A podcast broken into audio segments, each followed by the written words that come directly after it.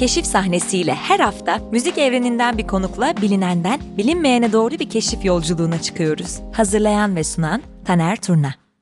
Merhabalar herkese. Keşif sahnesinin 12. bölümünde birlikteyiz. Ben Taner Turna. Artemis'ten sırayı aldım ve e, bu hafta keşif sahnesinde yoluma devam ediyorum. Bir konuğum da var bugün. Bugün e, müziğe farklı bir yerden yaklaşacağız. Keşif sahnesinin e-posta yayınlarında şundan bahsediyordum. Artık böyle 12'ye geldik ve bir festival kadarız diyordum. Bu festival kadarın içerisinde aslında sayıyla birlikte işte bir yandan organizatör, işte bu alanda yöneticilik yapmış kişileri de konuk ettik. Müzisyen çok fazla konuğumuz oldu. Derken derken aslında bir canlı performansın, bir etkinlik halinin başka bir dinamiği daha var. Başka bir tarafı da var. O da aslında orada çekilen videolar. Bugün de aslında gerçekten bir icracının karşısında değil bir kameranın arkasına geçeceğiz ve müziğe, üretilmiş eserlere kendi hikaye anlatıcılığını eklemiş. Bunu da 10 yılı aşkındır sürdüren bir konuğum var. Hoş geldin Levent. Hoş bulduk. Merhaba.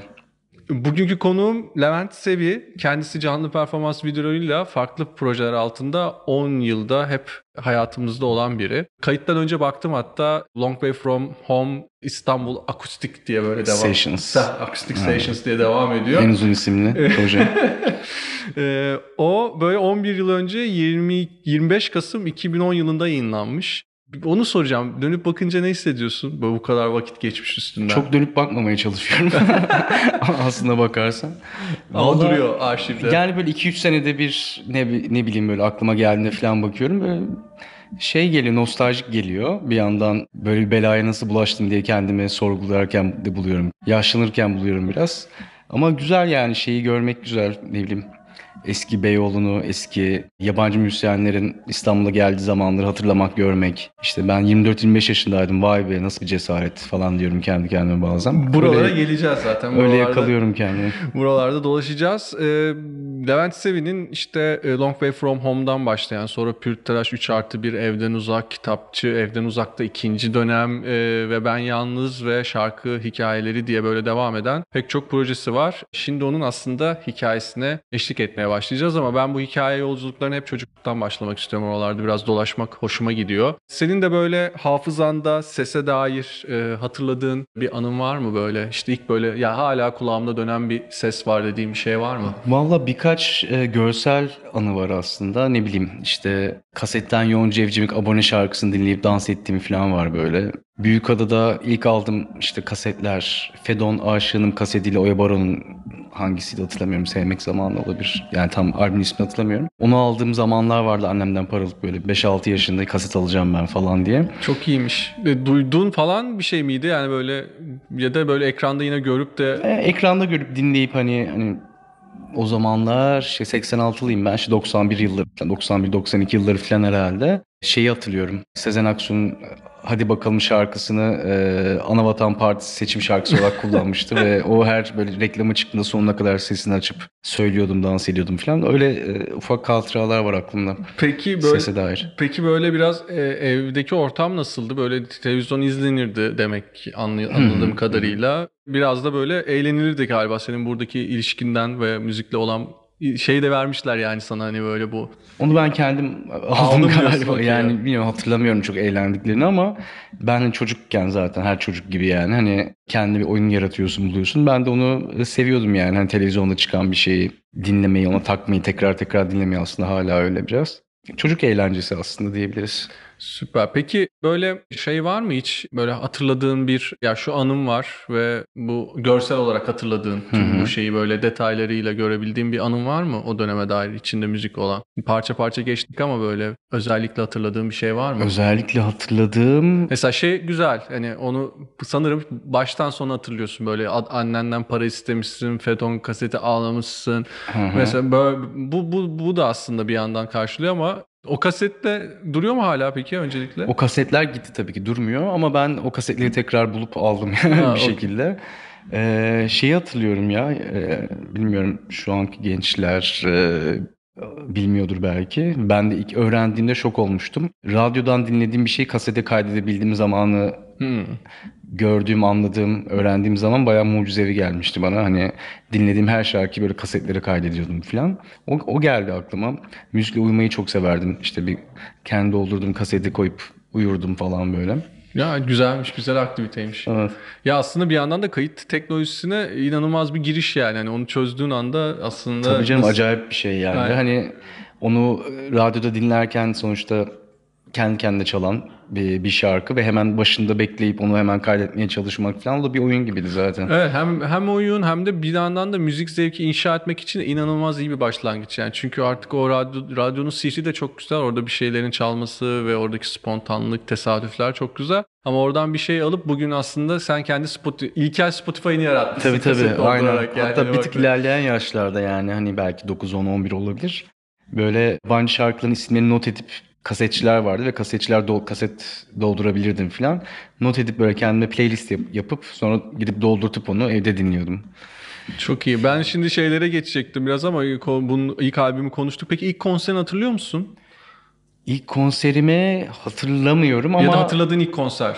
kendim hatırlamadım ama fotoğrafı olan bir konser var. Yine Büyükada'da Barış Manço konseri. Aa çok güzelmiş. Evet böyle anneannem götürmüştü galiba ve onun kucağındayken e, Günaydın Gazetesi'nin fotoğrafçısı çekmiş galiba konser fotoğrafını ve hani babam saklardı o fotoğrafı. Öyle bir fotoğraf hatırlıyorum ama konsere dair hiçbir şey hatırlamıyorum Oo, tabii çok, Yani çok 4-5 iyiymiş. yaşında falan belki daha küçüktüm.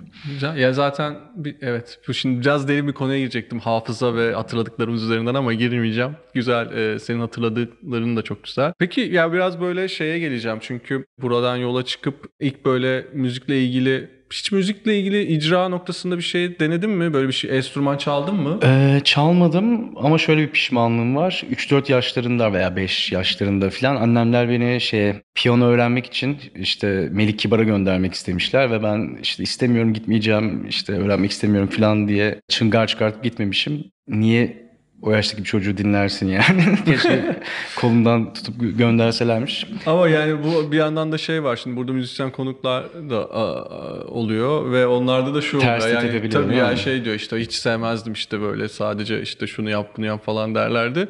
Ama onu diyen müzisyenlerde bile bugün beste e, yapmaya başladıklarını o günlerden çok şey aldıklarını oradaki Almışlar, öğrendiklerinin ki, evet. e, oradaki nota bilgisinin bugündeki diğer enstrümanları kullanmada bile pek çok e, zorluğu önceden aşmalarını sağladığını e, da görüyoruz yani. Aynen, Onlar da müziğe görüyor. e, yönelik hiçbir kabiliyetim yok açıkçası. Yani en büyük kabiliyetim Yaşar taklidi yapmak. O da çok e, ani bir şekilde. Hangi şarkısıyla? Yani her şarkısını yapıyorum. Hatta bir sürü insanı Yaşar gibi de söyleyebiliyorum ama e, Bunu belki şey nasıl keşfettin ya da nasıl şey yap? Bu çocukluktan beri mi geliyordu yine? hay yok böyle Bir gün yapmaya başladın aynen ve- ne bileyim 7-8 sene 10 sene evvel falan belki hani Yaşar dinlerken evde evde çok Yaşar dinlerim. Söylemeye başlarken Aa, bu çok kolay bunu yapmak falan diye onun gibi söylemeye başladım ama bir sürü şarkıcı arkadaşım çok güzel müzik şarkı söyleyenler dahi pek yapamıyorlar. Tek kabiliyetim başkası da müzik yani şarkı söyleyemiyorum zaten. Çok Güzel. kötü sesim. Bir tek Yaşar çıkıyor içimden. Bu şey e, Amerika'daki şovlarda gizli yetenek diye böyle bölümler olur. Bazı böyle işte late night şovlarda. Tam onluk bir şeymiş yani. Evet, böyle yani Yaşar söyleyebilmek nasıl bir yetenek bilmiyorum yani. Ya- Yaşar için bile bir yetenek olmayabilir ama Güzel, keyifli.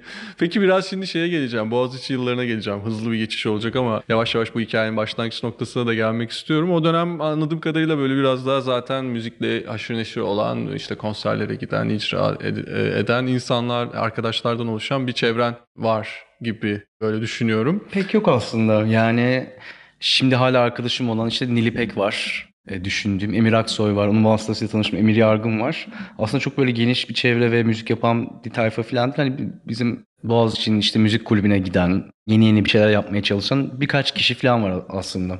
Ee, ama oradan e, aslında e, Emir Yargın senin ilk videodaki konuğun oluyor. Aslında bir öncesi Midlake, yani bir, bir sonrakisi Midlake, Long Way From Aslında Home'dan şöyle, bahsediyoruz. şöyle ben okulu bırakmaya karar verdiğimde ne yapacağım diye düşünürken işte müzikle ilgili hep hayatımda bir şey yapmak istedim ve hala bunu yapmak istiyorum.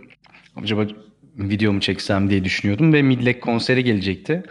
Benim de hiç öyle bir video çekme gibi tecrübem yoktu zaten. Arkadaşlarla kamerayı ödünç aldım ve deneyeyim dedim. Deneme çekimi olarak da aslında Emir Yargın değil Emir Aksoy, Emir Bey. Pardon, pardon, aynen. Yok e, pardon demene gerek yok. Aslında şöyle gelişti. Emir Bey'i çektik ama e, böyle iki tane demirden bir e, stabilizer gibi bir şey yaptık ve Ha, o video çok çok kötü oldu. Böyle taşıyamadık. Netlik yok falan zaten. Emir Yargın da anı videosu olarak onun Kemik Abi diye bir şarkısı vardı. Onu da ben elde zaten hep ondan sonra hep elde çektim. Onu böyle bir anı olarak çektik ve çok daha güzel olduğu için onu koyduk sonra. Anladım. Aslında. Böyle pilot bölüm, sıfırıncı bölüm. Sıfırıncı bölüm çünkü aslında Türkçe şarkı söyleyen müzisyenler de yok Long Way From Home'da. O bir deneme çekimiydi. Onu da koyalım dedik. Hala Sonrasında anısı var zaten. Evet. Herkesin suratı kıpkırmızı netlik Evet. yok. Herkes çok aşırı Ama ben genç falan. seviyorum ya. Ben sana da bahsettim mesela. Yani ben bu oradaki o şey halini zaten atmosfere sokan da o samimiyet yani işte.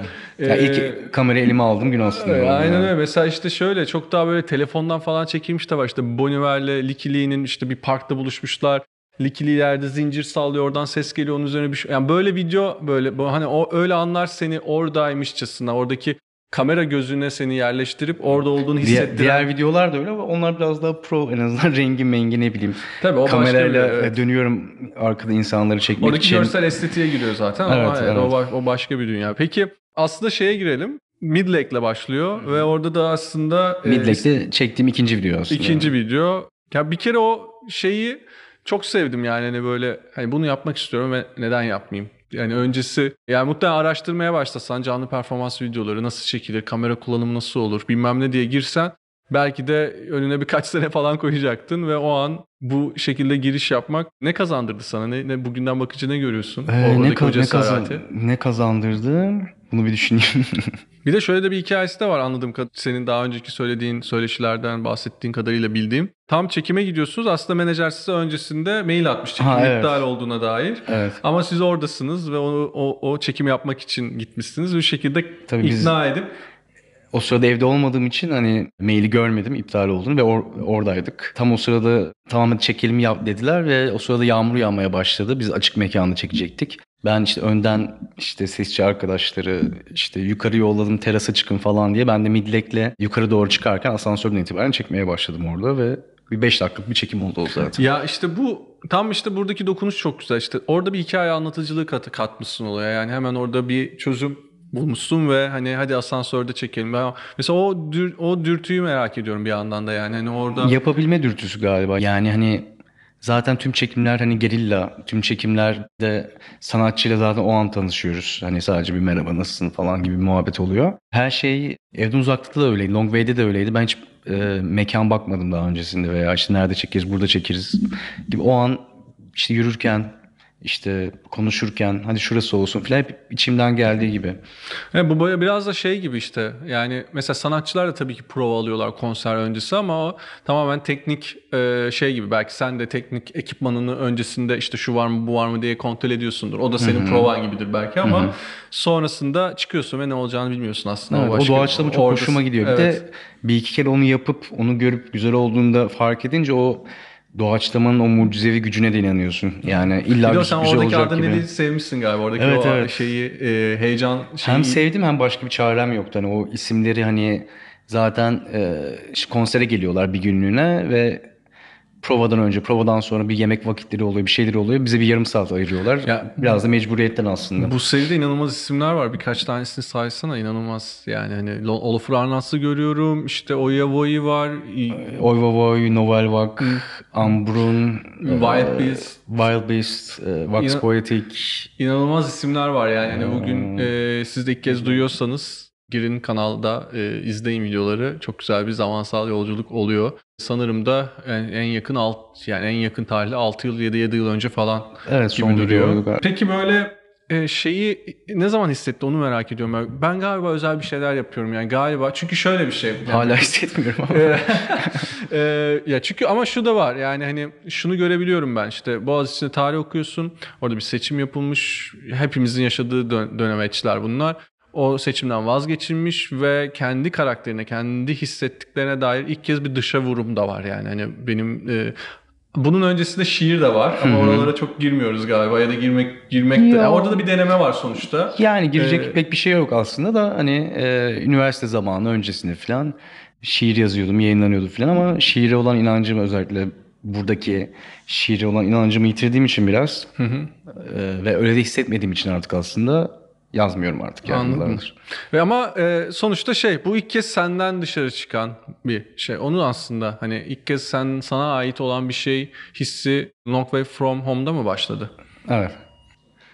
Süper. Peki sonrasında şöyle bir macera var. İşte hemen Pürtalaş 3 artı 1'e geçiyorum. Birazcık böyle güncele On- doğru. ondan sonra evden uzakta var sıralama olarak. Ha, Kronolojik pardon, olarak doğru. gideceksek. Kronolojik olarak gidelim. Evden uzakta var. İsim olarak Türkçesi gibi ama işte biraz daha bu sefer yabancı isimlerden çıkıyoruz. Buradaki isimlere geliyoruz. Sonra Pürtelaş 3 artı 1 var devam eden. Orada da işte aslında Kaan Boşnak'ta olan ev arkadaşlığınızla mı başlıyor?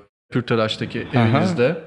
Evinizde. Ya şöyle aslında e, Pütüraş Kaan'da olan evimiz değil. Biz Kadıköy'de oturuyorduk da benim çok yakın arkadaşım ve bütün evden uzakta Long Way Pürtüraşlarında sesini ve mixini yapan Yiğit Yemez'in eviydi. Hı hı.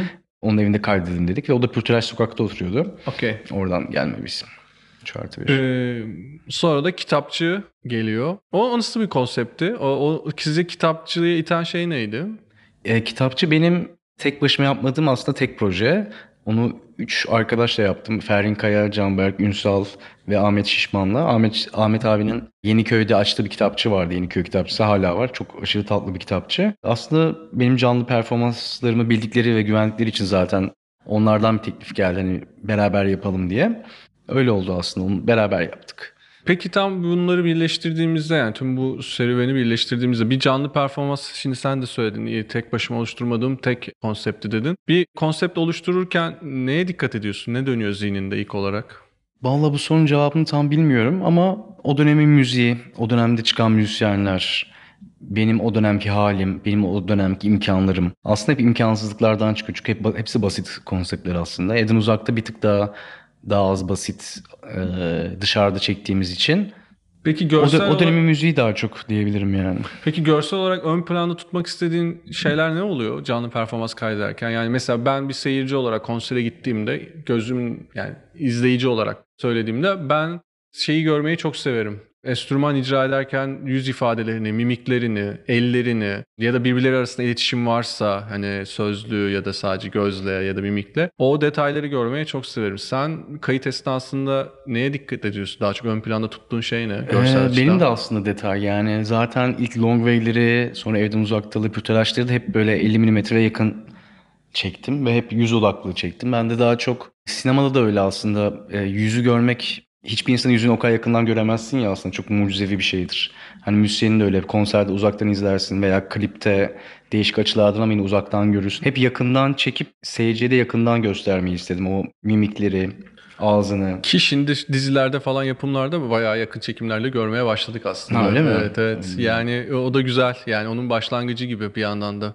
Bu buna ben de haklı. Yani ben de katılıyorum. Orada başka bir şey yaşanıyor o zaman hikayenin hani oradaki enerjinin de diyelim ve hikayenin de içine giriyorsun gibi geliyor Evet. bana da. Ve şey yani şöyle onlarla birlikte hani ne bileyim kamerayı sabit koyup bir yere 2-3 kamera çekip değil de ben de onlarla beraber bir performans sergilemeyi seviyorum. Yani hani müziğe göre salınmayı, müziğe göre o an gördüğüm şeye doğru gitmeyi, bir enstrümanı duyup o anda o enstrümana doğru gitmeyi veya işte bir sözcüğe doğru gitmeyi. Hep zaten genelde tek kamera çektim bir iki program dışında. Hani onlar kendi işini yapsın ben de o, o an onlarla beraber akayım gibi kafadaydım. Peki en, yani en son işlerin bir tanesinde ve ben yalnızda tamamen de sabit bir kamerada bir stüdyo ortamında. O da elde aslında Evet, ama o- hareket etmiyorum bu sefer tabii. Evet.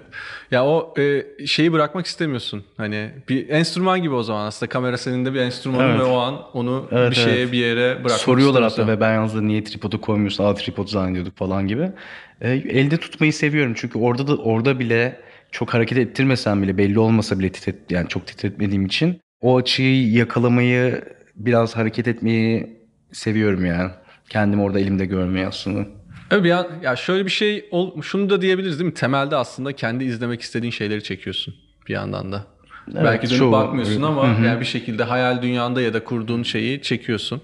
Dolayısıyla aslında elde tutuyor olmak da bana çok şey geliyor yani hani güzel bir bağ gibi geliyor. Şimdi buralardan biraz çıkıyorum ve çünkü şeye geliyorum e, birazcık da oraları da konuşmak istiyorum. 2018'de bir tane sergin, kişisel sergin var. Var olmayan yerler diye. Aslında bana kalırsa sen evet söylüyorsun ben bir fotoğrafçı bir fotoğraf sergisi bu. Bir fotoğraf tekniği üzerine kurgulanmış bir sergi. Fotoğrafçı olmadığını sen de söylüyorsun ama ben onun ötesine geçiyorum zaten. Orada bir hikaye anlatıcılığı var. Ve aslında bir yandan da köklere olan bağlılık var. O ikililik var. İki tarafta iki yerde geçen bir hayat o hikayelerin kesişimleri ve aynı zamanda ayrıştığı noktalar da var. Biraz bunun arka tarafındaki hikayeyi yani o, o sergiye götüren hikayeyi merak ediyorum. Sonrasında sergide giden de bahsederiz. Hı hı.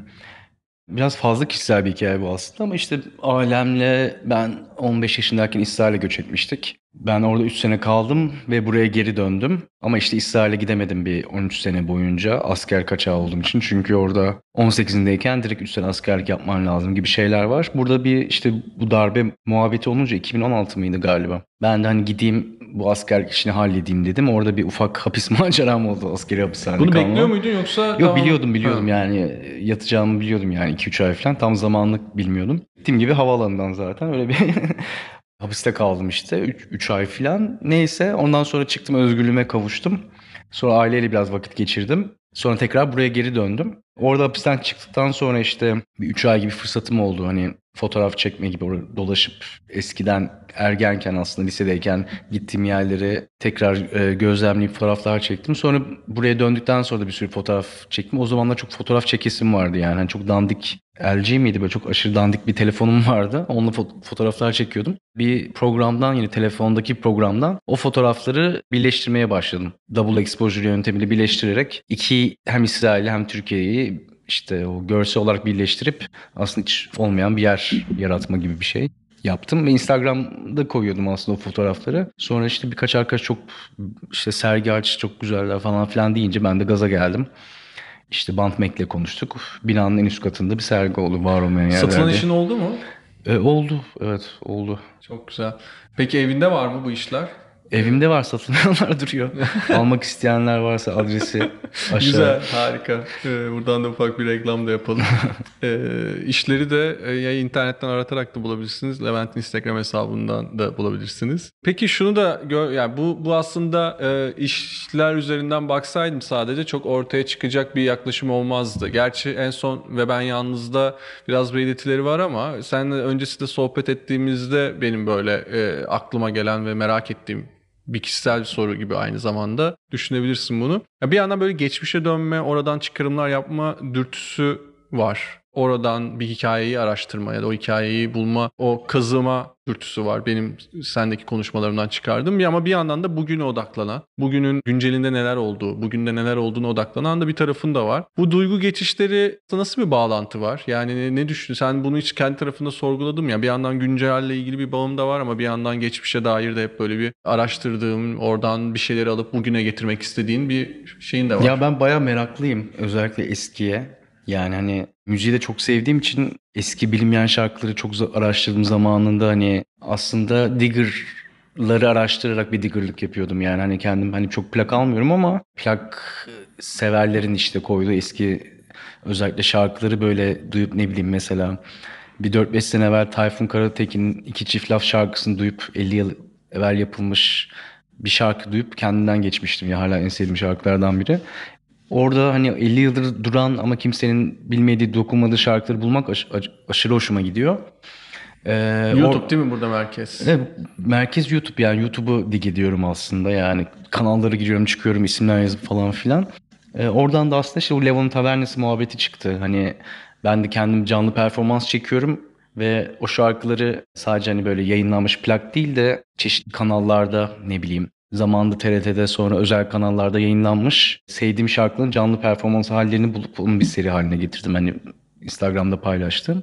Sonra o yine binada ayda bir pandemi öncesi bir konukla beraber izleyip üzerine konuştuğumuz bir şova dönüştü. Levon'un tavernası. Levon'un Tavernası. Ee, hala işte dig edip paylaşıyorum, koyuyorum onu.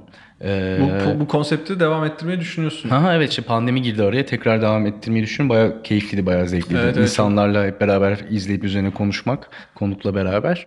Yani o ne bileyim işte demin de bahsettim ya çocukken işte gidip Fedon kaseti almak, Yonca Evcimik'i dinlemek falan hani o çocuktaki masumluk işte o naif artık şey her neyse onun müzikal olarak bazen bir anlamı olmayabiliyor o nostaljinin. Tekrar dinleyince bu neymiş falan diyebiliyorsun ama bazen de aslında o görmediğin bazı şeyleri görüyorsun müzikal olarak. Keşfetmediğin, senin de müzik zevkin değiştiği için ne bileyim hani hepimizin bir sürü müzikal yoldan geçtik, bir sürü şeyler dinledik. O geriye dönmek ve orada çocukken de görmediğin veya büyükken de görmediğin o şeyi görmek, bulmak ve o kenarda köşede kalmış bir şeyi keşfetmek hoşuma gidiyor baya. Tam da bunun üzerine ben de şeye geçecektim. Bu e, keşif sahnesinin e, bir konsepti var. Konuklarımızdan e, yanlarında özel bir eşya getirmelerini istiyoruz bu kayıt e, sırasında konuşmak için. Dünyanın en alakasız şeyini getirdim. Şimdi masamızın üstünde, kayıt masasının üstünde bir e, Galatasaray atkısı var. E, 90'lı yılların başlarından kalma. E, neden bunu seçtin ve ne getirdin aslında?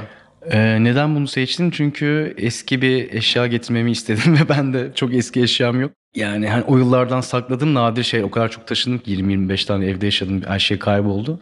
Bu bana ait yıllardır sakladığım nadir şeylerden biri ve aslında politik bir muhabbetle de ilk defa karşılaştığım an olabilir bir çocuk olarak. Çünkü bu masada gördüğün şu an senin sarı kırmızı beyaz atkının yanında e, kesilmiş yeşil şeritler var. Onun da hikayesi şu işte herhalde 92-93 yılında babamla Ali Samiyen'e maça gittiğimiz bir zaman bu atkı vardı ve atkıyla almadılar içeri. Çünkü sarı kırmızı ve yeşil olduğu için Kürt bayrağını işte andırıyor tam işte o sorunların da en tavan yaptığı yıllar. Bunu alamayız falan. Ben de bırakmak istemedim. Onlar da bir makas getirip yeşil şeritleri kesmişlerdi. Hala işte bu yeşil e, Evet. şeyleri görebilirsin. Evet görünüyor. Bırakmak istememen de çok güzelmiş. Aynen bırakmak istememiştim Ben ben, o günkü bunu. bırakmak istememe yıllar sonra hala hayatımda bir yerde duruyor. Evet ben de bunu getireyim dedim böyle ilk politikayla karşılaştığım ve anlamadığım an olabilir. Hala anlamıyorum da neyse. Evet anlamamaya devam ediyoruz biz her halen daha.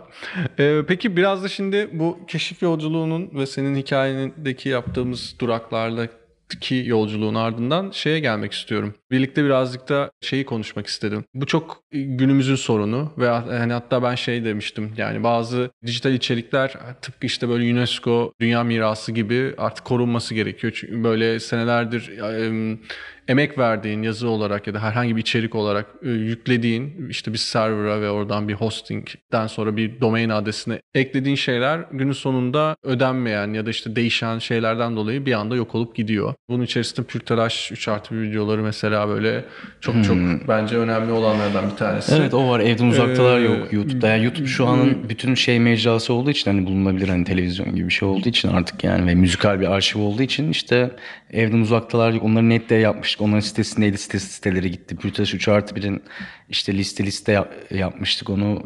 Onların kanalları uçtu bir şekilde. Onlar yok. Filan. Ee, dolayısıyla işte oradan biraz da şeyi konuştuk. Şimdi bu iki tarafı var. Bir, buradan bir tarafı var. Hani bu bu ne hissettiriyor? O dönem bu kadar iş yaptığın şeylerin artık böyle Ya bir yazık şekilde...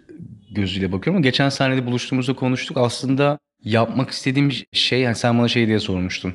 Yani bu videoları çekmekteki motivasyonun ne diye sormuştun. Aslında tam bir dilemma yani hani aslında benim motivasyonum bunların yarına kalması. Yani Evet. benim nasıl bu Levon Tavernası'ndaki canlı performansı 30 sene, 40 sene, 20 sene sonra birisi geliyor ve buluyor, izliyor ve zevk alıyor. Ben de hani bu dönemin müziğini işte Pürtelaş zamanı işte akustik müzik patlamıştı. İşte 160 tane video çektik işte. Evden uzakta hakeza Ceren Ertemler, Mabel Matizler'in işte yeni çıktığı dönemler falan. Ben de işte yarına kalsın ve 10 sene 20 sene sonra birisi bunu o dönemin Türkiye'deki müziğini izleyebilsin motivasyonuyla biraz yapıyorum. Biraz aslında bu kendi motivasyonum. Belki bir sürü insan yine izlemez de. Aslında yaşadığım bir dilema onların da yarına kalmıyor olması. Senle geçen konuşurken fark ettim ben de bunu aslında. Yani üzücü bir yandan Bir yandan da şöyle bir durum var. Belki de m, yani neler getirecek bilmiyorum. Sonuçta bunlar e, bir arşiv ve şey olarak duruyor mu? artistlerde falan. Artistlerde duruyor mu? Ee, bazıları duruyor, bazıları durmuyor. İşte Evden belki uzaktalar falan. yarın bir gün birileri işte sonuçta eskiden dedeler babalar işte plaklar arşivler taşınırdı kütüphaneler e, miras olarak bırakılırdı falan. Biz de hard disklerimizi ve işte bilgisayarımıza kayıtlı şeyleri belki de bırakacağız de, ve evet. onlar ya da başka bir şey olacak ve onlar tekrar gün yüzüne çıkabilecek. Ama burada bir, bir sorun daha var. Aslında iki, iki kademeli tarafı var. Bunun iki tarafı var. Diğeri de aslında işin biraz daha telif kısmı. O da belki bu işe ilk başladığı noktalarda hiç aslında önemli olmayan hiç bununla ilgili takibin ya da bir sorgulamanın olduğu bir dönem değildi 2010'ların başı hatırladığım kadarıyla daha zordu en azından bunun şeyi ama O sonrası- zamanlar Vimeo falan koyuyorduk zaten. A- Aynen öyle. Sonrasında sonrasında artık bu gelişti. Tabii ki bu telif e, süreci önemli bir noktada ama sonuçta burada bir ortak da miras var ve ortak mirasın üzerine onu tekrar yorumlama ve onu tekrardan maddi kazanç olmadan tamamen bir yeni bir eser olarak, yeni bir çıktı olarak sunma motivasyonu ve tutkusu var sende. Ama bunu engelleyen de pek çok şey var. koşul var. Bugün sen de bahsettin buluştuğumuzda pek çok e, ve ben yalnızda işin indirilmiş durumda videoları, erişilebilir durumda değil. Bununla ilgili ne düşünüyorsun? Yani bu bunun üstünden geçmek, yanından geçmeye çalışmak ki aslında güzel de bir zekice bir hamle yani çıplak sesle şarkı üret söylemek ama bundan maddi kazanç da değil tamamen orada yeni bir Ya o konsept- motivasyonla bulmadım tabii o Evet. fikri de hani Evet, evet, yanından yani hani- geçmek gibi ama öyle Ama- bir şeye belki yol açmış olabilir tabii şey. Ama yani o geç öyle- keşfedilmesinde. Evet evet yani hani ha- yok şey anlamda söylüyorum yani hani hani bunu düşünerek değil ama zaten fikirler oraya seni sıkıştırdığı için sürekli Hı hı, köşeler hı. köşeler koyduğu için e, sen sonuçta şey yapamıyorsun yani işte Beatles şarkısı üzerine bir konsept e, e, diyeyim e, geliştireyim yapamıyorsun. Biraz bunu konuşalım istiyorum. Ya buradaki gerçekten yani bir gelirin ortada olmadığı koşullarda bile bu üretimin engelleniyor olmasını nasıl düşünüyorsun? Nasıl karşılıyorsun? Ya telif çok zor bir konu aslında. Ne bileyim. İşte o eski kültürün üzerine yeni bir şey inşa edebilmeyi engelleyen bir şey bir yandan. Bir yandan bir sistem oturmadığı için hani edisyon şirketleri veya işte şarkı sahibi hakları, işte mirasçılar filan bunu bir para kazanma yolu olarak gördükleri için ve belli bir sistem, belli bir para, belli bir şey olma herkes kendi kafasına göre bir şey ver, veriyor, ediyor filan. Bilmiyorum biraz şeyim o konuda ya. Bir bilinmezlik var. Ben de hala bilmiyorum nasıl işlerine dair ve bilinmez bir paran da yoksa eğer bunları karşılayacak. Ki yani onun üzerine- paralar da bu işten kazanabileceğin paralar değil yani. Hani ben Ya bu değil, işi evet. kazanırım, şu parayı vereyim e, diyebileceğin işler değil. Ya benim de gördüğüm ortada şu var. Yani bu işlerin tabii ki edisyon şirketleri var, başka başka şeyler var. Bu işin birçok dalı var. Dediğin gibi çok derya deniz bir konu. Bizim sadece şu anki gündemimizle çakıştığı için biraz da konuşmak istedim bunu. Burada gördüğüm şey şu. Diyalog kanalları bile çok kapalı. Çünkü günün sonunda orada o işin hakkını satın almış kişiler yani çok kötü bir benzetme olabilir ama maruz görsünler. Yani hani bir şeyi satın almışlar ve artık orayı kapattım burası benim demişler ama aslında üretilen şey hiç öyle bir şey değil. Yani aslında bir eser ve tüm dinleyicisiyle var olan ve dinleyicisiyle erişebildiği noktalarla değer kazanan bir şey. Doğasında yok aslında bu. Ve doğasında olmayan bir şey sanki kart ediliyormuş gibi de geliyor Evet biraz Yani. öyle. Hani kaldı ki sen bir Cem Karaca örneği vermiştin Evet. galiba. Hani belki o eser sahibi yazan, besteleyen, aranje eden kişi sana izin verecek ama zamanında almış plak şirketi hala ondan para kazandığı için bir şekilde olmayabiliyor. Evet. Ee, Ama ya bence biz biraz anar ya ve ben yalnız biraz anarşist de bir proje. Onun için hala videoları silmiş olsa da bazı videolar. Para da kazandırmak istemiyorum demeyeyim ama yani zaten onlara verecek param yok ama ben o yolları e, her zaman anarşist bir yoldan gideceğim yani gibi gözüküyor öyle hissediyorum. Süper. Yani o motivasyon olsun sende. Biz de güzel güzel farklı canlı performans projeleriyle karşılaşalım. Müziğin o tarafından bakmak, hikaye anlatıcılığını o tarafta görmek bence müziğe tutkusu olan herkesin bir tarafında böyle taşıdığı bir duygu diye düşünüyorum. Peki kapanışa geldik. Ee, kapanışa gelmeden son bir sorum daha var. O da bir yolculuğa çıktık bugün. Dolaştık seninle ve aslında o yolculuğu bitiriyoruz. İşte belki Fedon'un ilk kasetinden başladık diyelim. Dinleyiciler bu podcast'i, bu bölümü dinledikten sonra onlara ne önerirsin? Çünkü heyecanlıyım böyle. Hani ne önereceğini çok merak ediyorum. Hani bir sanatçı olabilir, bir albüm olabilir, bir şarkı olabilir. Birden fazla da olabilir. Keşfedecekleri isim ne olsun bu bölümü dinledikten sonra? Ee, keşfedikleri isimler. Vallahi bilmiyorum ben dönemlerim oluyor ve her dönem böyle bir iki şarkı dinleyip sadece onu dinliyorum yani. Hani Süper. Bugüne tarihe not düşmüş olacağız kayıda. Bu kayıt esnasında Levent ne dinliyordu onu söyleyelim o zaman. Ee, iki şarkı söyleyeyim. Biri Lighthouse Family, Loving Every Minute diye bir şarkı 90'lardan. Yine Maxi Priest, Close to You. Yani son bir iki haftadır sadece bu iki şarkıyı dinliyorum. Yeni keşfetmiş olduğum için yani. Onun dışında demin bahsettiğim o Tayfun Karatekin iki çift lafını hani bilmeyenler varsa dinleyebilir. Belki o şarkı Zuhal Olcay'dan biliyorsunuzdur. O da iki çift laf albümünde söylüyordu. Hatta kuzenler galiba öyle bir şey de var. Tayfun Karatekin bu arada 30'lu yaşlarında çok erken ölüyor. Çok şarkısı da yok. O, o şarkıyı tavsiye edebilirim.